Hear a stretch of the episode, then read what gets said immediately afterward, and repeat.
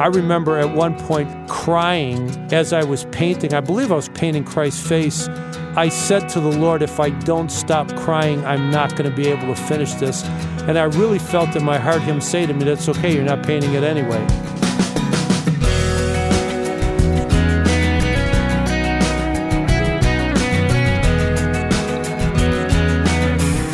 Welcome to First Person, a weekly conversation centering on a personal story of God's calling and faithfulness. Today we'll meet Ron DiCianni, who is on a lifelong quest to reclaim the arts for Christ. I'm Wayne Shepherd. We'll get to today's conversation with Ron in just a moment. Each of these weekly interviews is also available online at firstpersoninterview.com. You can go back through the archive and listen to any program you may have missed or check the calendar for upcoming broadcasts. Just go to firstpersoninterview.com. And if you're on Facebook, you can connect with the program by clicking on the Facebook icon at firstpersoninterview.com. Well, I've known Ron DiCianni for a number of years and have always found him to be not only a talented artist, but also a great advocate for reintroducing the arts to the church. But his passion had to come from somewhere in his past, and that's what I wanted to find out as I invited Ron to my studio to sit down and talk about his life story and the beginning of his career in the creative arts. Um, when I was in high school, uh, art was the only class I excelled in. And therefore, the teachers thought, well, you're goofing around and everything else because you're failing everything else, not realizing that I was exercising my gift. Hmm. And back in my day, art was just like one step below recess. Mm-hmm. You know what I mean? Sure. It was, you got the crucial things of reading and um, math and all of that stuff under your belt. And if you needed an elective, well, let's throw you in an art class and see what happens. Not realizing that there were people God created specifically for the purpose of uh, uh, doing creative things in the world. As a matter of fact, there's a great verse uh, in Scripture that many times people misinterpret, and it, I, I know you know it, and I know a lot of the people listening are going to know it. It says, "Train up a child." in the way that he should go, and when he is old, he will not depart from it. So, what people do is they say, Well, teach him right and wrong. Well, of course. That's of course. However, deeper meaning is watch the way your child is bent to go. And if you send him that way when he's old, he won't depart from it. That's why you have people who, even doctors today, said, My grandfather was a doctor. My father was a doctor. They wanted me to doc- to be a doctor, and I hate my job. Mm. I don't want to get up in the morning and go to work because but they were expected to do it. They were expected to do it. They didn't. Bent. They didn't look at the way he was bent and and created to go. Uh, and so I've tried to look diligently at my kids and say, let's see what you're equipped. What how are you wired? How did God wire you? And be very sensitive to that. So, was there a person? Was it a, a parent? Was it a teacher? Who was it that believed in you? Uh, my mom was probably the first to realize that uh, I had creative abilities and always tried to foster that. However, uh, you got to remember, I grew up in the inner city of Chicago where, you know, my dad was a construction worker when I kept talking about the arts, he said, "Good, how are you going to make a living?" and he he told me, he said, "Go be a construction worker, go be an electrician, go be a carpenter. Uh, uh, you'll always have work." Um, I guess he didn't foresee that uh, today even some of those are hurting, but um, he didn't understand that you could be an artist and make a living. But the one that came along that God sent into my life was my wife, Pat. And at, at uh, we started dating when I was 16 years old. She was the only date I ever had in my life. Really? Yeah, the only date I ever had. And I knew she was the one, and she, at least to me, the most beautiful woman I've ever seen in my life. And uh, she didn't know that. I mean, I'm not singing the blues here, but we didn't give Christmas gifts huh. in our family. We didn't have the money what ha- what used to happen is you got a coat at around August, mm-hmm. and that was your Christmas that gift. had to suffice. That had to suffice. I yeah. mean, you got what you needed, and you remember that coat I bought you four months ago? That was your Christmas gift. So we didn't have the festivities. So Pat bought me my first set of oil paints, hmm. bought me my first easel, bought me everything for Christmas gifts. And I'm unwrapping Christmas gifts, and I'm going, well, "What is this?" And she's going, "Well, don't you ever do Christmas gifts?" I said, "No, we don't. We don't do this. We no Christmas trees, no nothing." And so um, she was the first one that saw it. How long you been married? Uh, 37 years last August, but we've been started dating about 42 Sure, years ago. known each other a long time. A long, long time. And I, I don't know if she's good or bad because she's the only girl. I, I mean, I guess she's you know what? great, She you wasn't good or bad. She was the best. She's the best, you know. And um, uh, there are times I, you know, I'm I, I'm sure she looks at me and goes, "You again," but uh, you know, we're not going to get into that. no, we won't. When did the Lord come into your life? my mom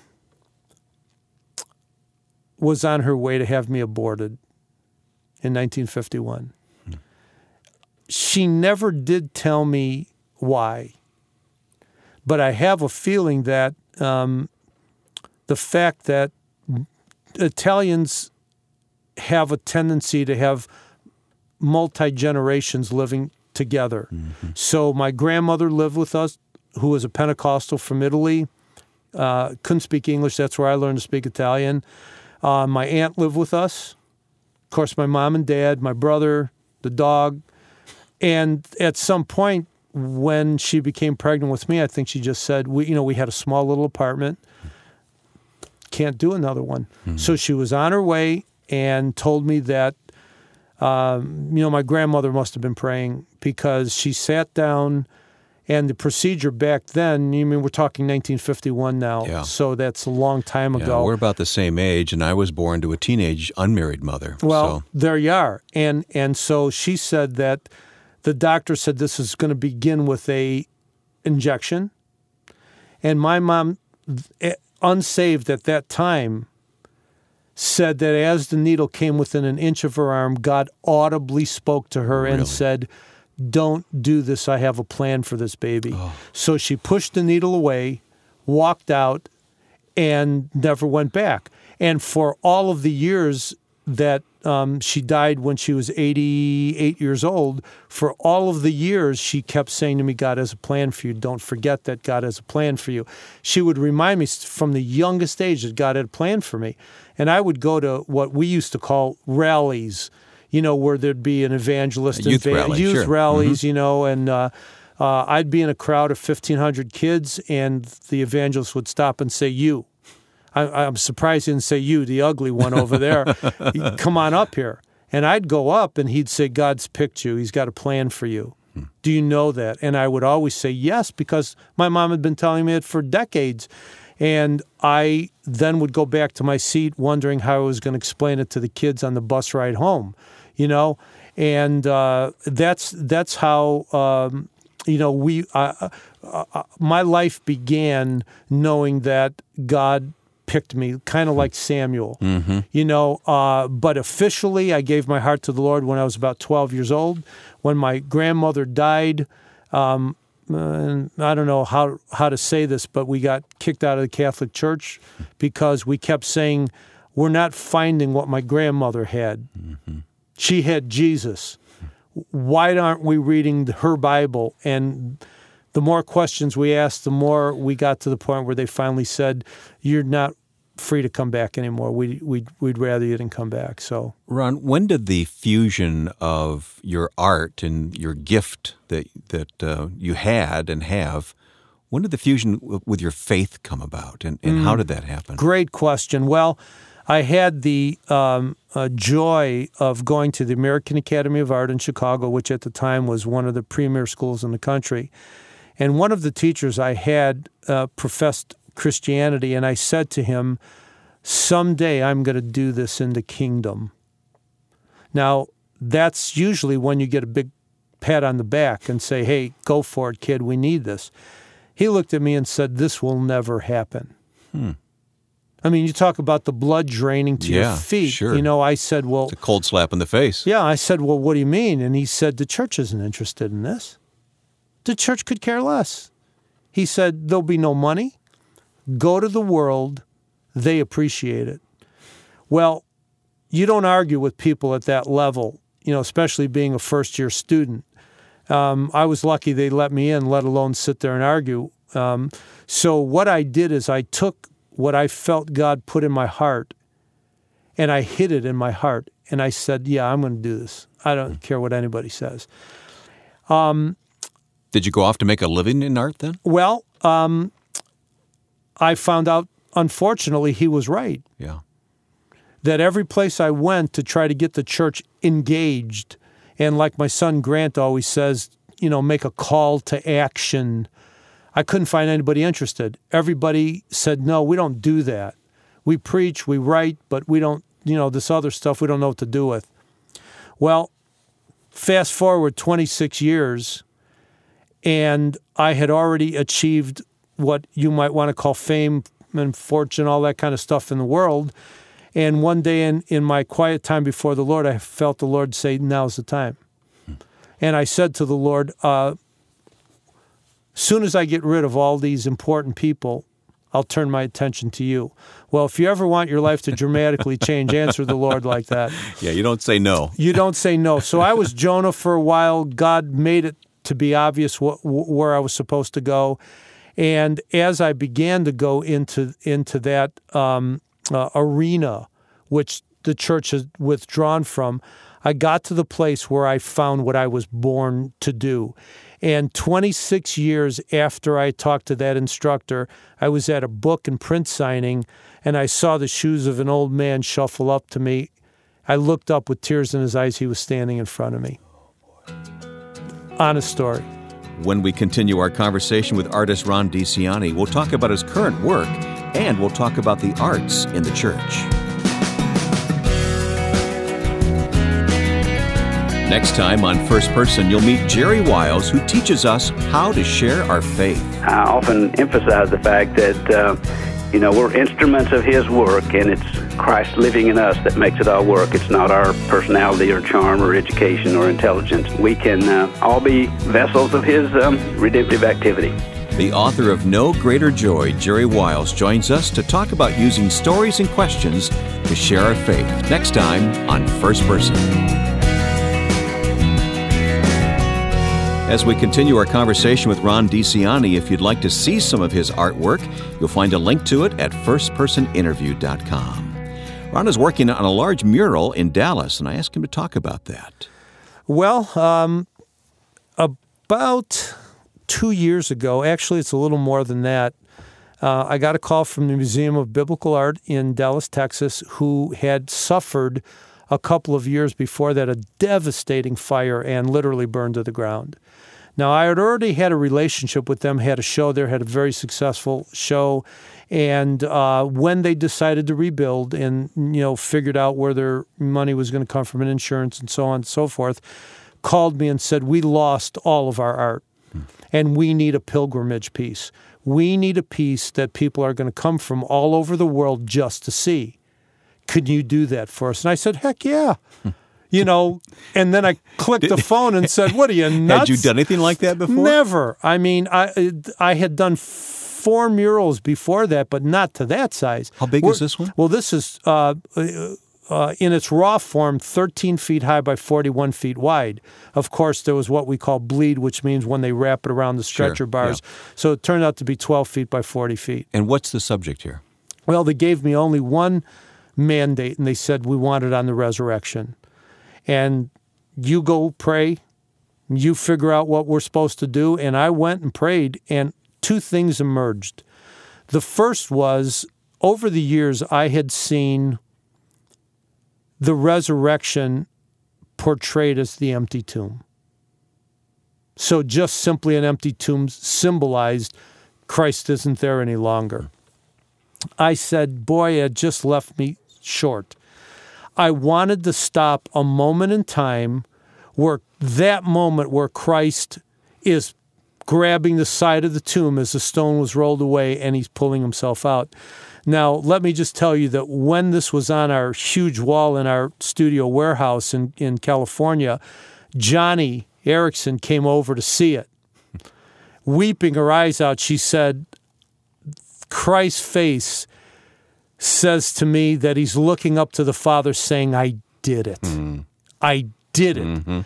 And um, I was so blessed. I mean, you know, uh, uh, Grant's blowing Joni's nose for her, and we're sitting there singing. And Grant is your son who was with you. yeah, and I mean, what a time we had. And uh, uh, so, at any rate, the second thing I wanted to do was I went after prayer and felt that Hebrews 12:1 had something that needed to be pictured, and that verse says that therefore, since we are surrounded by such a great cloud of witnesses, that means right now, Wayne, as you and I are talking, is David right over here? Is Jeremiah down right sitting outside waiting right. for us? I believe yes. The Yeah, scripture tells yeah. us. And so you've got that in this mural. So I mean, in- here, here's Moses holding up the Ten Commandments, yes. and uh, on the other side, you've got uh, what? You've got uh, John the Baptist. I've got Elijah. I've got um, uh, uh, Noah, yes. Okay. uh, Esther, okay. uh, John the Baptist. The great heroes of the faith, Daniel. the Hall of Fame, so to speak. Yeah, Abraham.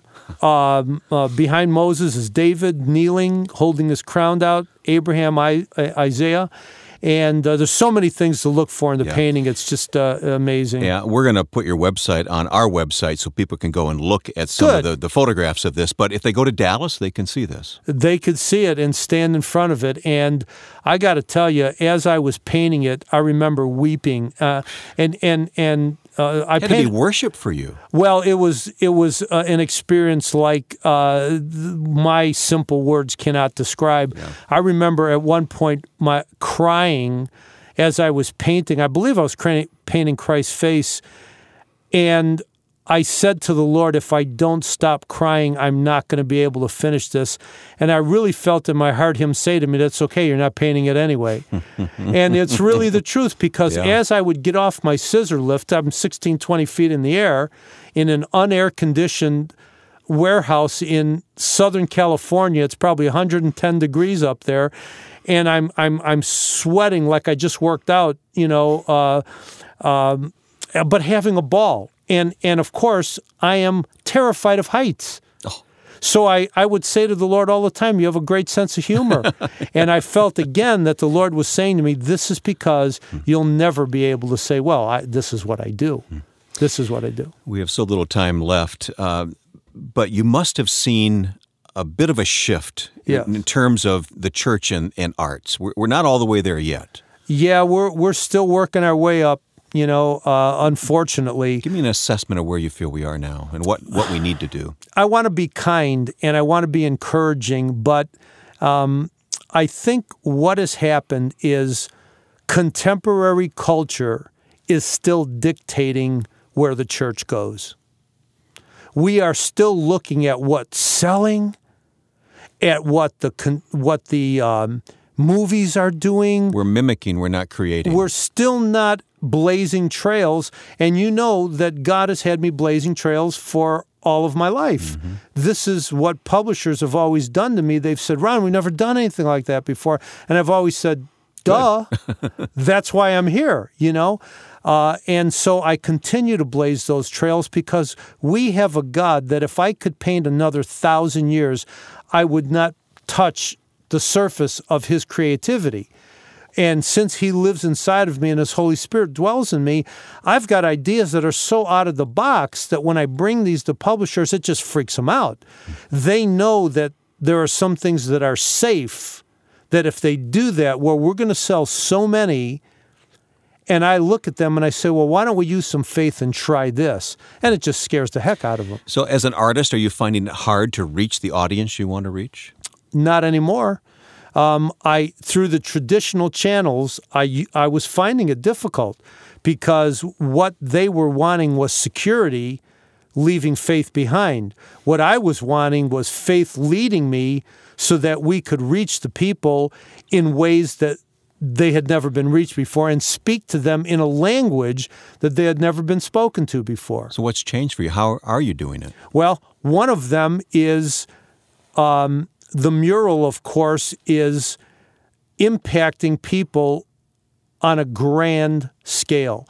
The, uh, my pastor, when I was when I was actually painting, my pastor came and would watch me, and he would bring you know guys from the church or the deacons or the board or whoever, and um, he said, You know, I got an idea. He said, Around next Easter, it, however far you're done, why don't we have a worship service in here? We'll move all the machines and all your son's framing equipment and all that stuff, and we'll have a worship service. We'll bring the band in. Well, as it got closer, he said, I got a better idea. Why don't we tell the other churches in the area? Now, I live in a small town in California. It's called Temecula. It's, it's, it's, it's the secondary wine country of California. It's not that populated. Do you know almost 2,000 people came out really? in one day?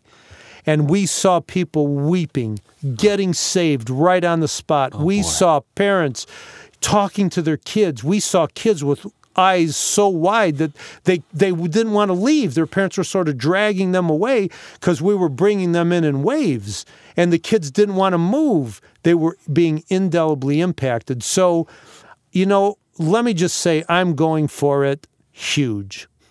I'm going for this thing big. When when my time to go out happens, I want Jesus to say, "You did it." That was a question I had for you. How do you want to be remembered someday? I'd like to be remembered as somebody who made his business God. Made the my business, and I'm I'm sort of robbing this from A.W. Tozer, who said the business of the of the church is God. Mm-hmm.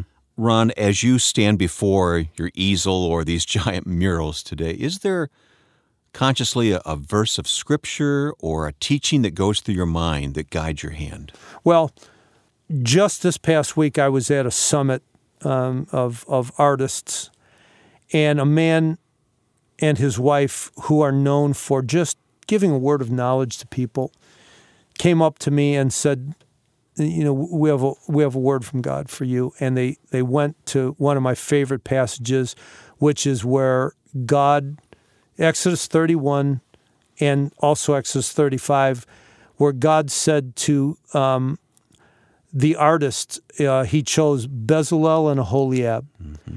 And he said, I have filled you with my spirit of skill, ability, and artistic ability to do all the things I've commanded you to do. And then he went on to say, and for all the craftsmen, I've filled them with the same spirit. And I say to people, I'm in the Bible just way, way down the line. I'm one of those other uh-huh. guys, uh-huh. but way down the line. And so that's what constantly goes through my mind of how God approves of this just one of the other guys, but a very talented one. Artist Ron DiCianni. If you'd like to see some of Ron's artwork and read more about his ministry, we've placed a link to his website at firstpersoninterview.com. Also, there's more from Ron that you can listen to online as we didn't have time on the broadcast for the whole conversation. You can hear the rest when you click on Listen Now at the top of the webpage, firstpersoninterview.com. First Person is a weekly program highlighting people and their stories as I encounter them in the course of my work in radio ministry. Of course, your ideas for guests are always welcomed as well, and you can email me with the address found at firstpersoninterview.com. By the way, the website also contains an archive of this week's interview and all previous first person interviews. Just click on Listen Now for the list of guests to choose from at firstpersoninterview.com. Next week, you'll meet Jerry Wiles of Living Water International, who is the author of No Greater Joy. He'll teach us to share our faith. Now, with thanks to my producer and friend Joe Carlson, I'm Wayne Shepherd. Join us next week for First Person.